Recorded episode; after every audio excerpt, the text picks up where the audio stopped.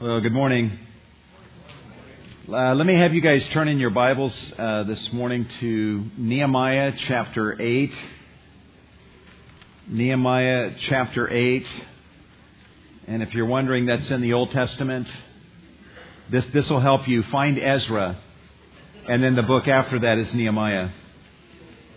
Uh, Nehemiah chapter uh, 8, this is where we're going to be spending uh, most all of our uh, time this morning. This is, uh, formally speaking, the, the last sermon, uh, the last message in our December slash part of January seminar on, we've been calling it House to House, and what we have been doing over the length of this seminar in the sermon time as well as in the Sunday school hour is we have been exploring the strategic role of the household in the body life of the uh, the local church.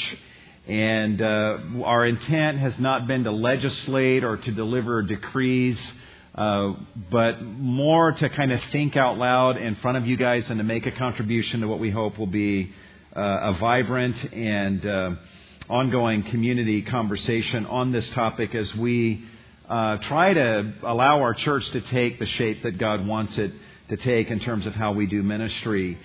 Um, I went overtime in the first service, uh, hence you have less time to greet one another in this service. I apologize for that, but um, I'm going to try to go a little faster through the front part of this uh, than I did in the first service. But I want to maybe share with you very quickly just some of the thoughts that have um, that lie underneath this uh, this series over the last uh, few weeks. And let me try to do this quickly. Um, our, our dream is that everyone in the Cornerstone family would see Cornerstone as a multi church facility. Or, I'm sorry, a multi facility church. A multi facility church. And you may say, well, we are a multi facility church. We have an auditorium, a fellowship hall, the Alvin Davis Memorial Modular Building. Um, and Sunday school rooms, and we are in, in that sense, but I'm talking about uh, where we are viewing every home as a church uh, facility, as an extension of the Cornerstone uh, campus. And then to where everybody, uh, regardless of their status of married, unmarried, having children, not having children, that everyone looks at their home, their apartment, their condominium, the home they're renting, the home that they uh, they're paying a mortgage on or own outright or their dorm room. Everyone's viewing their dwelling place as a place of worship, a place of ministry, instruction, and outreach. To where, you know, wherever you dwell, it's like, you know what, I'm going to deem God to be worthy to be worshiped here in this spot every day. This will also be a place of ministry, a place of instruction, and a place of outreach. And then another thing that is kind of developing in our thinking um, as as a staff and as elders, as we're just trying to interact with the text of the Bible, is that our church should have a ministry structure which embraces the household head as an official leadership position in uh, the church. And not that all ministry obviously is run through the household head, but that we set up ministry in a way that gives due recognition to the head of the household and embraces that position and that we feel as burdened to support, provide resources for uh, mostly men that would be in that position, but in some cases we have a single mom or what have you to support such parents in this position with the same dedication that we feel burdened to support Sunday school teachers and Awana leaders with material and encouragement. And and what have you. Um, kind of backing up and saying this a slightly different way, as we look over the landscape of Cornerstone, we see a sea of individuals. This church is composed of saved individuals, and every person, regardless of their station, regardless of their age, their ethnicity, every saved person that's a part of this church body is a vital part of this local church who has a significant gifting from the Lord and a contribution to make to the rest of the body. But as we look at all of these individuals in our church body, we notice that some of these individuals are household heads. And as such, we believe they best serve the church by leading their households well. We've seen that demonstrated in 1 Timothy chapter 3 and elsewhere. And as we look at all the individuals in the Cornerstone family, we also note that some of those individuals, or many of these individuals, happen to be in households. And such individuals are best served by a church investing itself in helping the heads of these households to disciple them well. How do we as elders best serve the children and the youth of this church? Well, there's a variety of things, and we may have ministries where we try to minister to them uh, directly, but we best serve them, we believe, by investing in their mom and their dad in equipping them, encouraging them in their discipleship role. That the discipleship ministry of youth and children is predominantly something that we believe is best accomplished through uh, the parents. And so we want to invest in them, and that's how we uh, primarily would serve the youth and the children of this church. So we've tried to cover a number of topics as we have uh, over, over the last five weeks, as we've tried to touch on some of these themes, we've talked to men, we've talked to women, and about men's and women's ministry in the church and youth ministry in and through one's household. We've talked about home economics, marriage, singleness, hospitality, family worship during the, the Sunday school hour. I know there's probably a lot of other topics we could have uh, covered, but we've just wanted to try to cover these and to think out loud in front of you and hope that we can have a healthy exchange in the weeks ahead as our church continues to uh, mature. Um, so, having said that, kind of setting the, the framework for what we have covered up to this point, my job today is to try to bring closure to uh, this series. And so, let's give it the title of Equipping the Church and the Household. Equipping the Church and the Household. And the way that we're going to frame this this morning is uh, I want to give to you guys six things that we uh, need to do to ensure that our church is composed of properly equipped believers and households. Uh, and we're going to kind of go through the narrative of Nehemiah chapter 8. We'll enjoy the narrative. I love this story. And we'll try to draw some uh, maybe examples from this narrative as it unfolds in Nehemiah chapter 8. And my goal is not to say, hey, this is what they do in Nehemiah 8, therefore we legislate that this is what we need to do here at Cornerstone. This is a different era. This is the people of Israel, a different dispensation. Uh, but it just so happens that six of the things that I would have wanted to say to you anyway today happen to be exemplified here in the people of Israel and the way that they uh, act in these verses of Nehemiah 8. So we're going to kind of look at them uh, through the lens of history and and try to collect together uh, six ways that they set a great example for us, six things that they do that I believe that we need to do to ensure that our church is composed of properly equipped individuals and properly equipped uh, households. Okay? And the first of those is this, and that is that we, if we're going to become what God wants us to become as a church, if the individuals in this church body and the households represented in this church body are to become what God wants all of us to become, we need to assemble. And we not just need to assemble, but we need to assemble with a transcendent unity of heart and purpose. When I say transcendent, what I mean is a unity that transcends the distinctions between us. And there are distinctions. There's ethnic diversity in this church body. There's age diversity in uh, in this church body. There's diversity when it comes to station in life, and some are married, some are unmarried, some are married and have children. We've got single moms that have children that they're laboring to bring up in the nurture and discipline of the Lord. There's an incredible demographic variety and over the course of the last five weeks, we've had to kind of break things down and speak specifically to different demographics. And what I kind of want to do today is bring us all back together.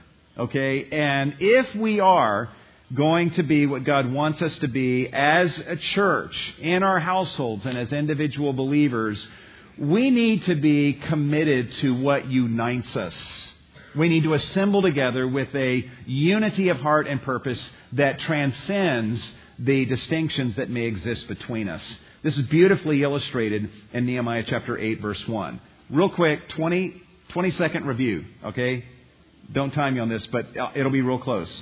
The events of Nehemiah 8 take place around 443 uh, BC in the autumn of the year, and uh, the people of Israel have come back from the Babylonian captivity, being chastised, chastised because of their disobedience to the Lord. And as they're returning in Nehemiah 1 through 7, uh, there is the rebuilding of the walls of the city of Jerusalem. They've accomplished that, and now the events of Nehemiah 8, verse 1, take place uh, on the first day of the seventh month uh, of the year. And look what it says in verse 1. And all the people gathered as one man at the square which was in front of the water gate. Uh, and by the way, if you want a visual of this, commentators suggest that given the population at this time uh, of Jerusalem and the surrounding area as the Jews are returning, this gathering is somewhere between 30,000 and 50,000 people. Okay? This is a massive gathering of people occurring on this morning, very early in the morning of the first day of the seventh month of the year. And they didn't just gather, but look at this, they gathered as one man. In other words, there would have been a palpable unity that you would have observed in this entire gathering of 30 to 50,000 people.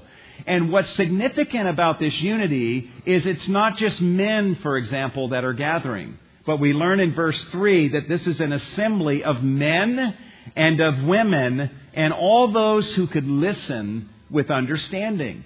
So there's every age uh, group, no doubt represented here. Uh, I don't know, four and above, five and above, whatever. Anyone that had the capacity to understand what was being said and what was being read, as we're going to see in just a moment. And men and women, and no doubt many were married, uh, many were single, and some were young, some were older, some had children in the home, uh, no doubt many had children out of the home. But all of them, with all these demographics, they are assembling together as one man with a unity of heart and of purpose. Nowadays, like in a lot of churches, you know, there's the youth culture and there's the college age culture and, and all these segments tend to hang out with each other. And then there's the married culture and what have you. And, um, but in this particular gathering, all of them are convening together as one entity, as one man. They're brought together more by what unites them than by whatever the distinctions, even legitimate distinctions, may have been. We actually happen to have seen exactly this uh, spirit modeled for us a few weeks ago in Acts chapter 2.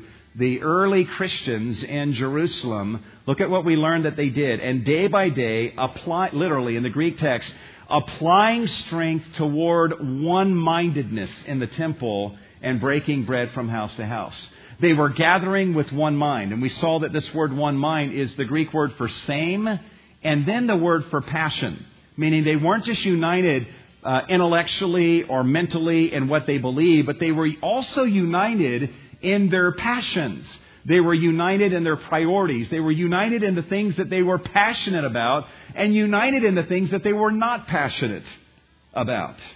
And they not only experienced this unity, but they actually met and applied strength towards this one mindedness, this one passion kind of spirit. And they worked at this and cultivated this and gathered together from house to house and in the temple in order to celebrate this unity, cherish this unity, and to further deepen and cultivate this unity if we're going to get where God wants us to get in our households, as individuals, and as a church, we're going to have to go together, guys, uh, and be unified. And there may be ways that, uh, you know, in this conversation that ensues, that maybe we don't exactly think the, the, the same way, and that's why we converse and we listen to each other, and our thinking gets molded and shaped as we dialogue with one another. And our, our unity is something that we don't just wake up with in the morning and observe we're all unified. No, it's something we work at. We work at by listening to God and also by looking to one another and and processing things together and hearing the voice of God even in one another as we process these things together. So let's continue to maintain our unity uh, and cultivate this unity, and let's assemble together, and not just assemble, but assemble together, cherishing this transcendent unity of heart and of purpose. Okay? Uh, a second thing that we need to do if we as a church are going to uh, be equipped as individuals, as households, and as a church to be what God wants us to be is we need to be most desirous of and most attentive to God's Word. We need to be most desirous of and most attentive to God's Word. Good night. You know, if we all woke up in the morning and just kind of operated based on what our own thoughts were and we kind of gathered together, it's like, well, what do you think? Well, I think this. And, and there's no unity in terms of an authority that we all look to. We would never experience true unity. So our unity is based upon this, but we need to, when we gather and in our lives from day to day, regarding any topic that we want to learn about, we need to be most desirous of hearing from God through His Word. Look at what happens on this occasion. Go back to verse 1. And all the people gathered as one man at the square which was in front of the water gate, and they asked Ezra the scribe to bring the book of the law of Moses which the Lord had given to Israel. Isn't that amazing? 30 to 50,000 people gathering at the break of, uh, of dawn, very early in the morning. And what do they ask for? Uh, they ask Ezra to bring the book. Bring the book. Bring out the scroll and read to us the words of God. 30,000 to 50,000 people as one man desiring to hear from God. You know, guys, we, we have a lot of voices that are vying for our attention, right? Our culture is speaking to us and telling us how to do church and telling us how to do household, how to do family, how to do singleness. Here's how to live as a single person. Our own thoughts speak to us. Uh, the way we've always done things is talking to us and saying, no, you got to stick with what you've always done. The way that the church has always done things, that's speaking uh, to us.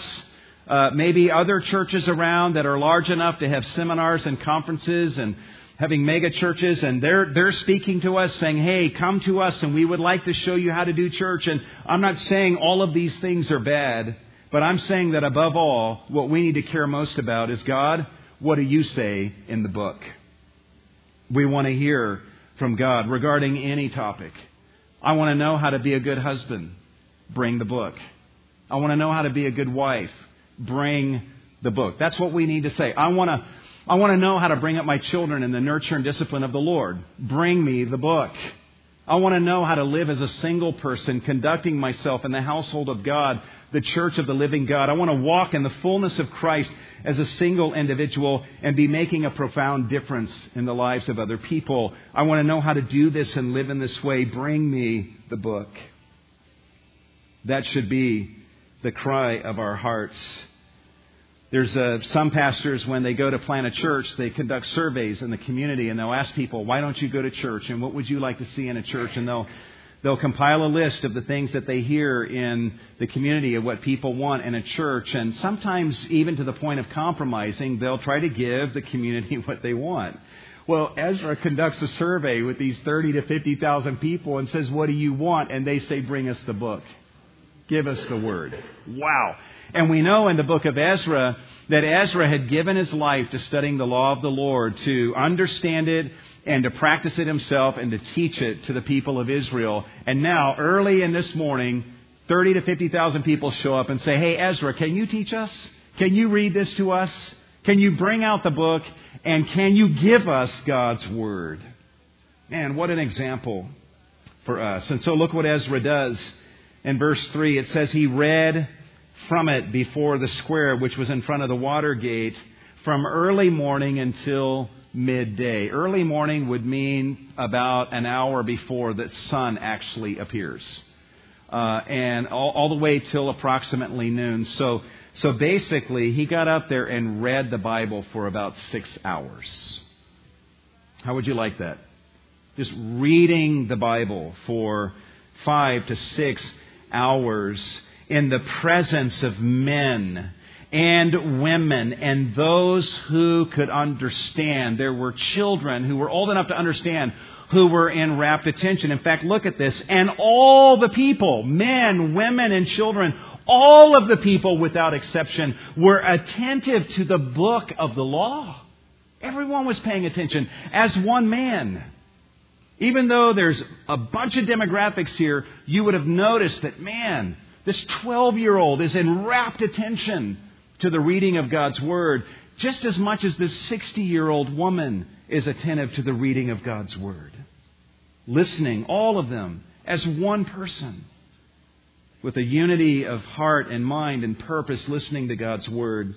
Ezra um, or Nehemiah then sort of backs up the narrative a little bit and he retells it, uh, beginning in the next verse, verse 4, and he shares more details that make this scene more vivid to us.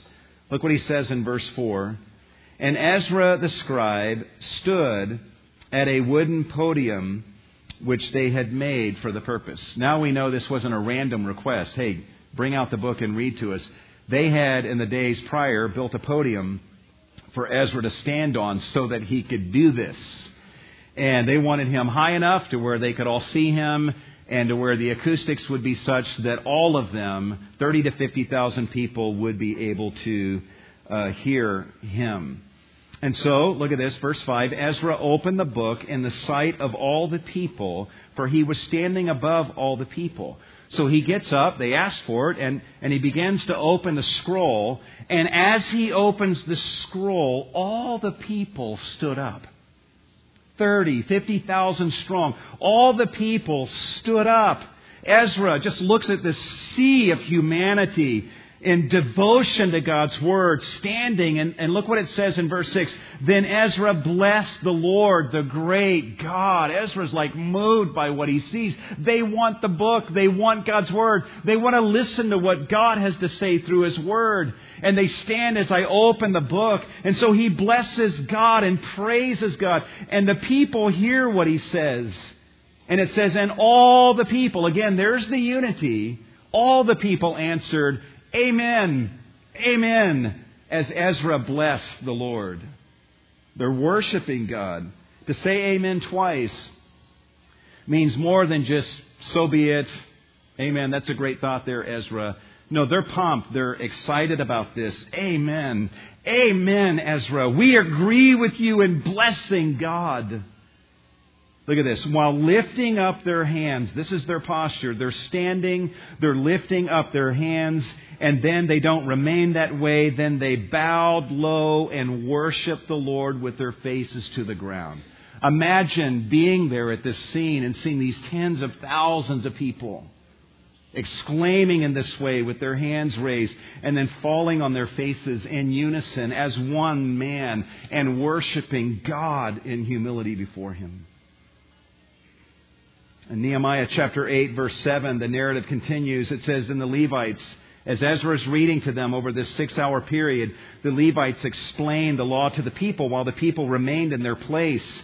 And they read from the book, from the law of God, translating to give the sense so that they, the people, understood the reading.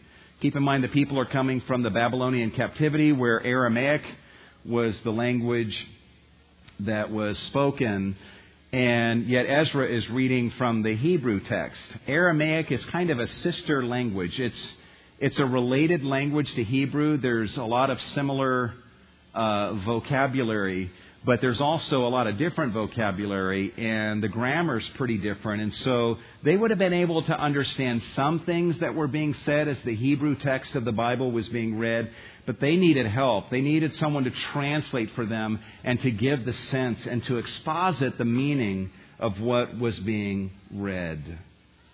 This is their devotion to God's Word. Uh, a six hour Bible study. Imagine that.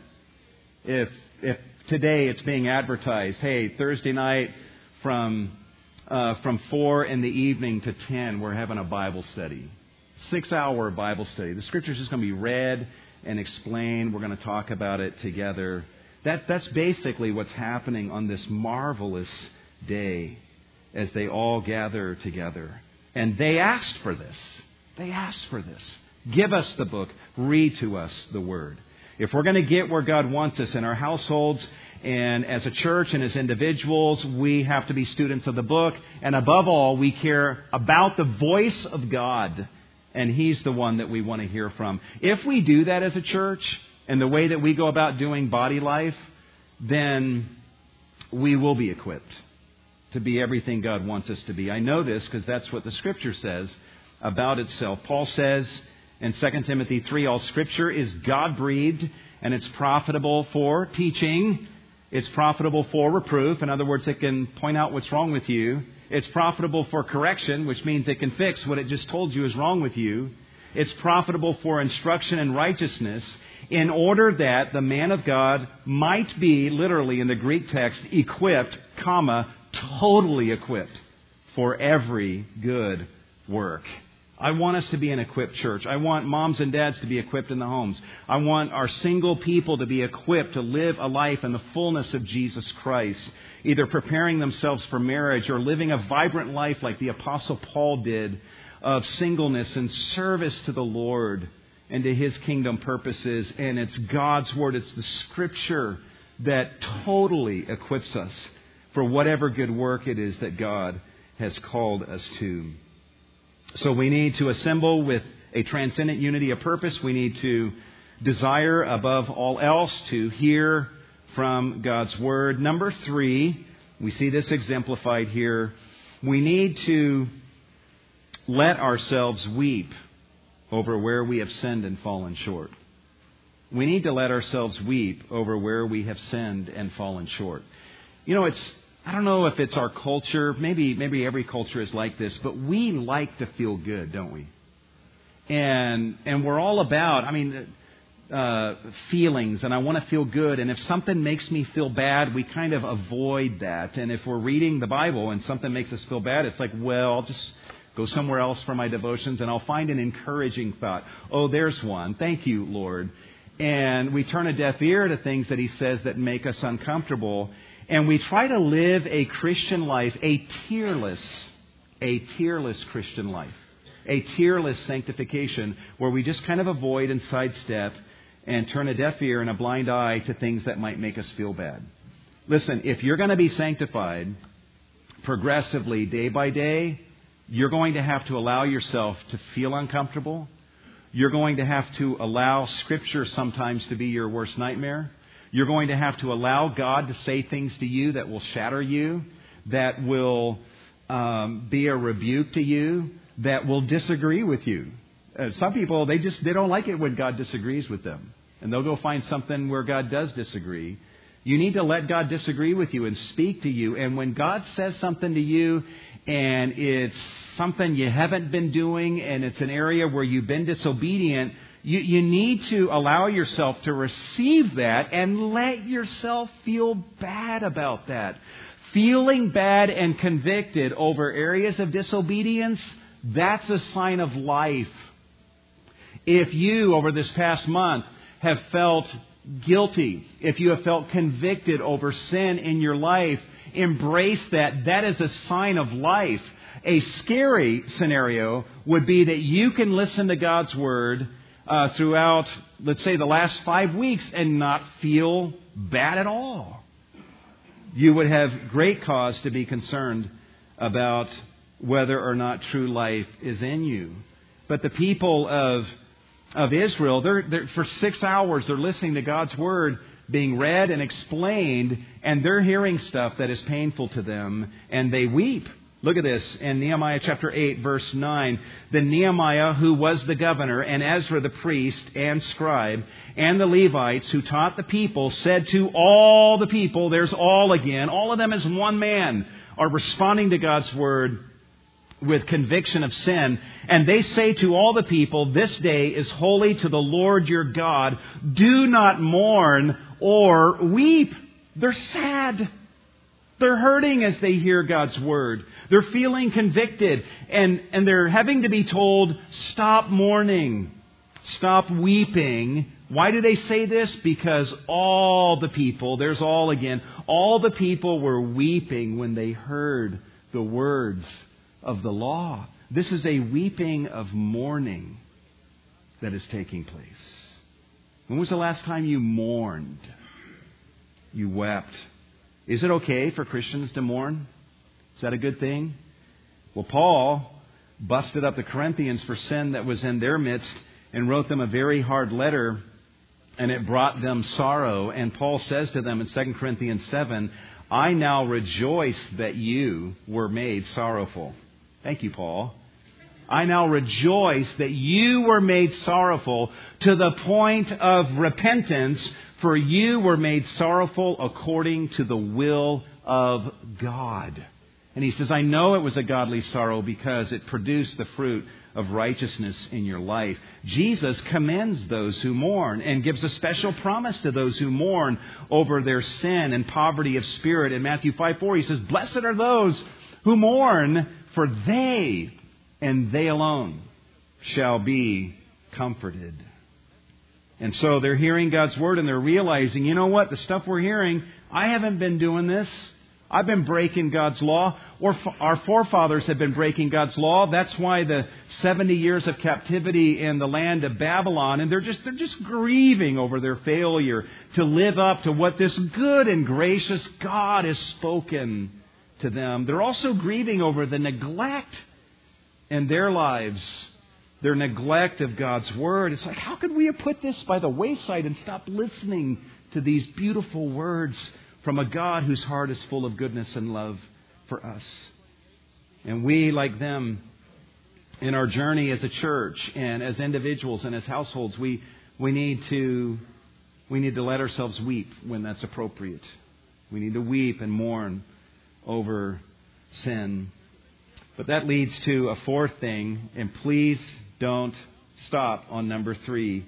We need to, if we're going to get where God wants us to go as individuals, as a household, in our households, and as a church, we need to rejoice in the comfort that God speaks to us. Do not weep over sin and stop there. Your weeping over sin is merely the door through which you pass into a deeper joy that's in the Lord you only experience that comfort in the context of mourning in a deeper way. Nehemiah 8, look what it says. Then he said to them, Go. Here's the counsel to these weeping individuals Go.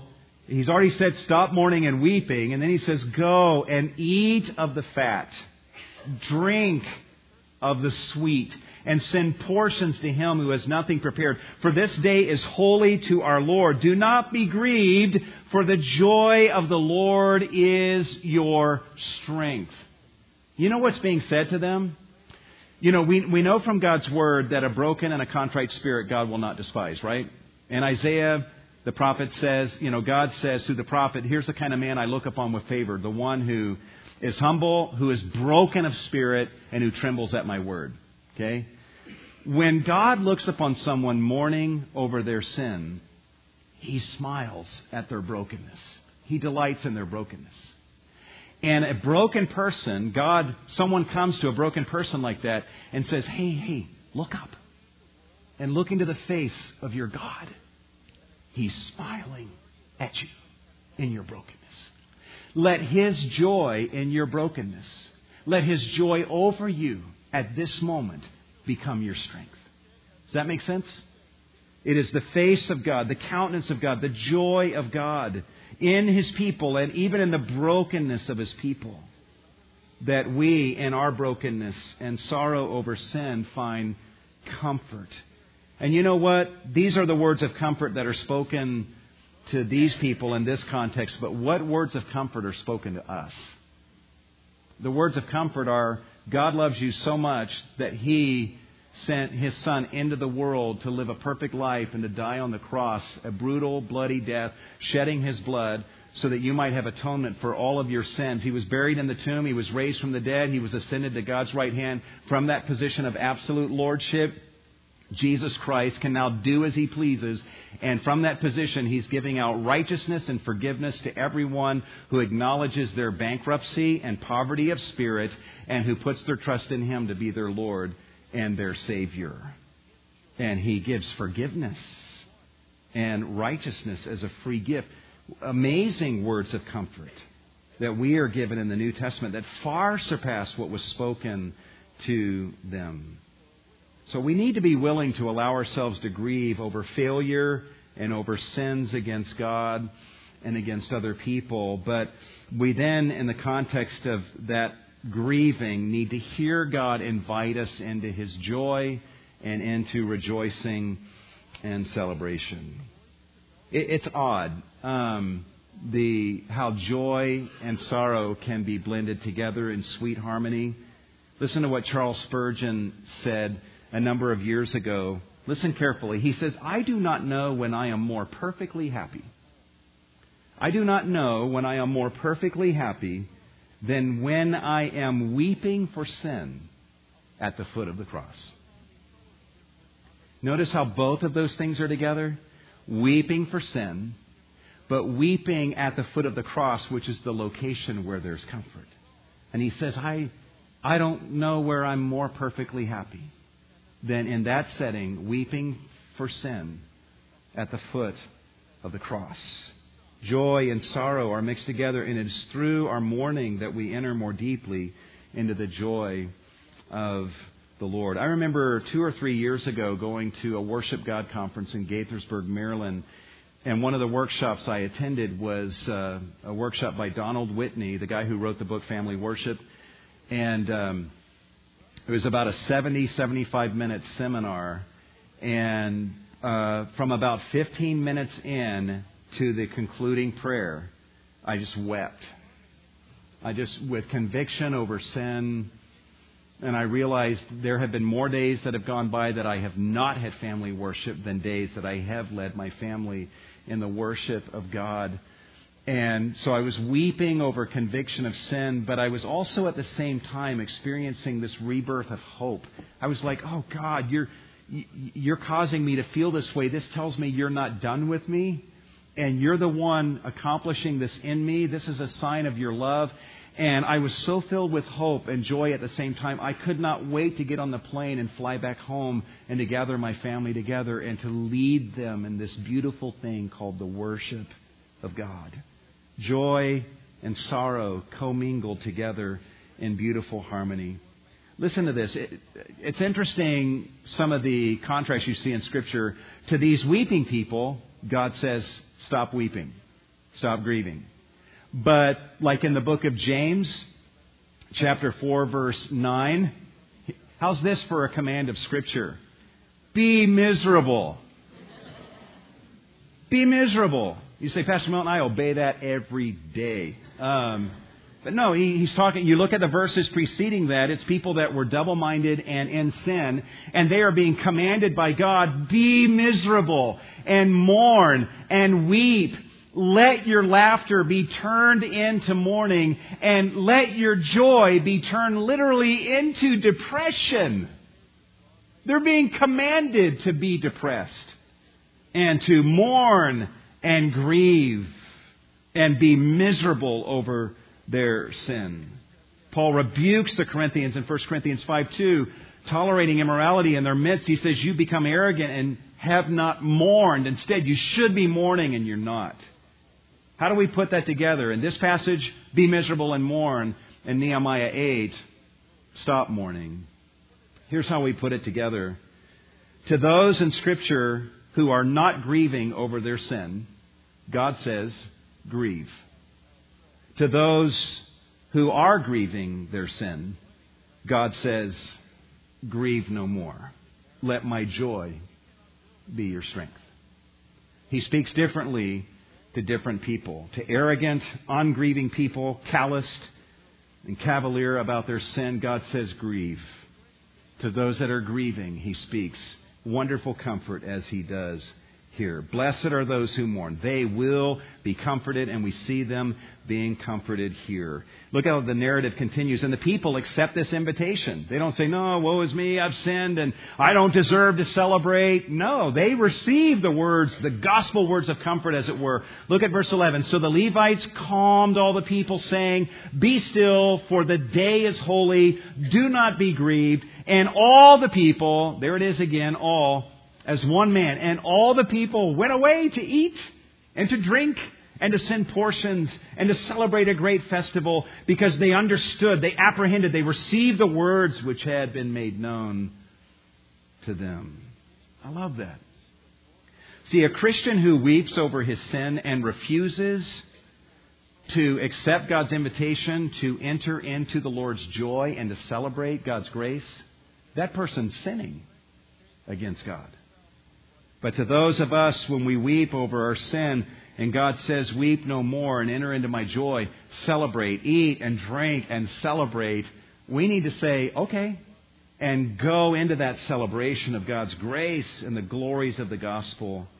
And they, with a lesser gospel in terms of their understanding, they're like, Well, God tells us stop crying, so we're going to stop crying. He tells us to eat of the fat and to drink the sweet. That sounds great, so we're going to do that and we're going to celebrate and rejoice as God has commanded us to.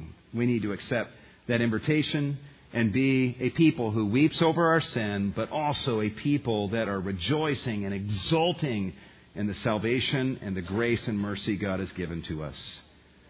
There's a fifth thing that we need from this congregation that I think is modeled very well for us in Nehemiah 8. If we as a church and as households and as individuals are going to get where God wants us to get, and that is we need our household heads to show initiative in seeking to understand God's Word. We need the heads of our households to show initiative in seeking to understand God's Word. Now, this is, this is where it gets really crazy. On the first day of the seventh month, they have a six hour Bible study, Scripture being read I mean, imagine showing up for Sunday and we just take six hours and you're just getting all the word and, and it's being explained and exposited, translated for you and everything. You'd probably go home and say, I think that's probably going to get me through this week. Right? But that's not what they were thinking, especially the heads of the households, because look at what happens after the six hours in the Word. Verse 13, then on the second day, the heads of fathers' households of all of the people, along with the priests and the Levites, were gathered to Ezra the scribe that they might gain insight into the words of the law. When he says the heads of the fathers' households, literally in the Hebrew text, it's just the heads of fathers. The heads of fathers and it could speak of men who were chiefs among the fathers, and then they, the fathers under them were answerable to them, and they provided direction for the fathers, who then provided direction for their households. That's possible, but other commentators suggest that it could be rendered fatherly heads or the heads who were the fathers. In other words, the men that are gathering on this second day are the men who are the dads, who are the heads of their representative households, and they're showing up on the second day saying, uh, Ezra, uh, we, we, we want to gain more insight into God's Word. Yesterday was great, thank you, but we're here again because we want to gain more insight into the Word of God. We want to have a Bible study. Now, just think real quick. These men leave their homes the next day, and they're content leaving their wives and their children and just going themselves. Obviously, they're okay with that because they know they're going to bring home whatever they glean and bless their wives and children with it. And the wives and children seem okay letting their dads go, right? And any godly woman, if her husband's like, I want to go to a Bible study, it's like, honey, you go. And they're excited about that. But the wife is totally fine letting her husband go on the second day. The children are totally fine letting the head of their household go because they know that he's going to bring home what he has gleaned and he's going to share that with them and provide direction for them. So you go as our representative and bring home what it is that you glean from God's Word. I, I would love for our men that are heads of households to have that uh, perspective that you know in our various venues where you know whether, whether you're listening to a sermon or uh, studying the word on your own and then also gathering with your brothers in the lord in the venue of care groups and uh, thursday night bible study uh, the tuesday morning uh, men's forum that's occurring at least right now that in all of these venues that you, that you show up as a head of a household. It's like I got some responsibility. I got a wife that I got to love and lead, and I got children I got to bring up in the nurture and instruction of the Lord. Uh, I'm not adequate for this, and that you come to these things not just as a guy to hang out and receive a little bit of encouragement, but no, you got a ministry that you need to get equipped for. And I'm going to show up and I'm going to gain everything I can. And as I'm learning, I'm thinking about my wife and my kids, like, oh, they're going to love this. As you're reading a book, it's like, oh, I got to share this with my wife and my kids. Everything you do, you do as you're learning as a representative of your household. And you're just out there scarfing up as much as you can to bring that home to bless your family. We need our men to show initiative in seeking to understand God's Word, to study it and understand it. Um, in most churches nowadays, which gender tends to show the greatest initiative in wanting to study God's Word? The women. You say, is that a bad thing that women want to do that? No, I think that's phenomenal. The problem is just simply where are the men? Where is the initiative on the part of the men. But I love the ethic, the sensibility we see here in Nehemiah 8, and it happens to fit the picture we see in the New Testament. Paul in 2 Timothy is wanting the man of God to be equipped. And in 2 Timothy chapter 2, Paul says, Here's what I want in the church. And the very first group he speaks to is the men. In 1 Timothy 2 8, he says, I want the men. He speaks to other demographics, but he starts with the men. God is calling men. And in whatever form or shape it takes, God, I believe, wants the heads of the households of this church to show initiative in seeking to study and know God's Word so that they can bless their families with what it is that they glean. And that leads us to a sixth and a final thing that we need to see happen here at Cornerstone if we as individuals, as households, and as a church are going to get where God wants us to get. And that is we need our household heads to lead the way in implementing the practice of God's Word. Not just showing up at a Bible study and you come home and the wife's like, How did it go? Uh, good. Good. That's how most guys uh, are when I know I can come home from a men's retreat and my wife's like, How did it go? And I'm like, Good? What happened? I, I can't. I don't. I don't know what to say. I'll get off the phone after being on the phone with my parents for an hour, and my wife's like, "So what's going on?" And I don't. I have no conscious ability to recall what we talked about. So she has to. She has to ask questions to draw it out of me, and I'm like, "Oh, that's right," and and I'll answer her questions, but she's got to like disciple me along in getting that information out. But that we, we don't just come home and say, I, I feel a little lifted up by that study. No, we come home and we lead our families with the stuff that we gleaned. And that's exactly what happens here. To see, a funny thing happened in this Bible study on the second day. They found a quaint section of the law where there is a practice that is advocated that they've never done in their entire lives. They've never done it individually, they've never done it in their households throughout the entirety of their own lives. And they find a practice advocated that the people of Israel, as a nation, on an annual basis, that they haven't practiced it for over 900 years since the days of Joshua, the son of Nun. But they're studying the Word, and they come across something that the people of Israel are told to do, and they've got to deal with that. Look at this, verse 14. They found written in the law how the Lord had commanded through Moses that the sons of Israel should live in booths or shelters, temporary dwelling places, during the feast of the seventh month. Now, this is the second day of the month. This the, the feast of booths would start on the 15th, so they got two weeks to get ready for this.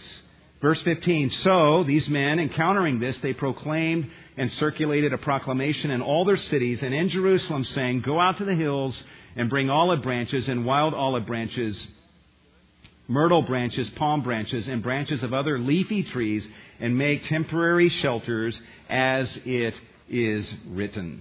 So they're studying the Word, and they come across this that is taught, and they start thinking about it. They're like, well, you know, I've never done this before. This is not the way I've ever done anything during the seventh month. And we're being told here to live in temporary shelters for one week of the year and to do so in commemoration of the children of Israel living in temporary shelters as they wandered through the wilderness for 40 uh, or so years. God's word says do this, but I've never done it. Our household's never done it. And they're like, hey, Ezra, has the people of Israel done this at all? And he'd say, well, when Solomon dedicated the temple, the people of Israel did it on one occasion. But on an annual basis and on a nationwide scale, Actually, no one's really done this on that scale for over 900 years. And so these men examine this 900 plus year, this tradition of non practice. They examine their own personal history of non practice. They then look at God's Word and says, it's written here. And so they disregard this centuries old tradition of non practice and their own personal history of non practice and say, we're going to follow God's word instead.